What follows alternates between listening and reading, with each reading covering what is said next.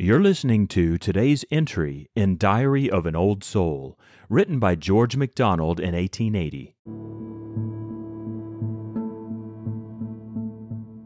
Thou workest perfectly.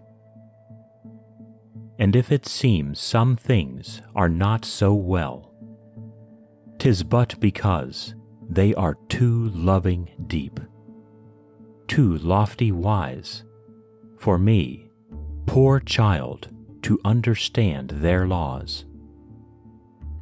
My highest wisdom half is but a dream. My love runs helpless like a falling stream. Thy good embraces ill, and lo, its illness dies.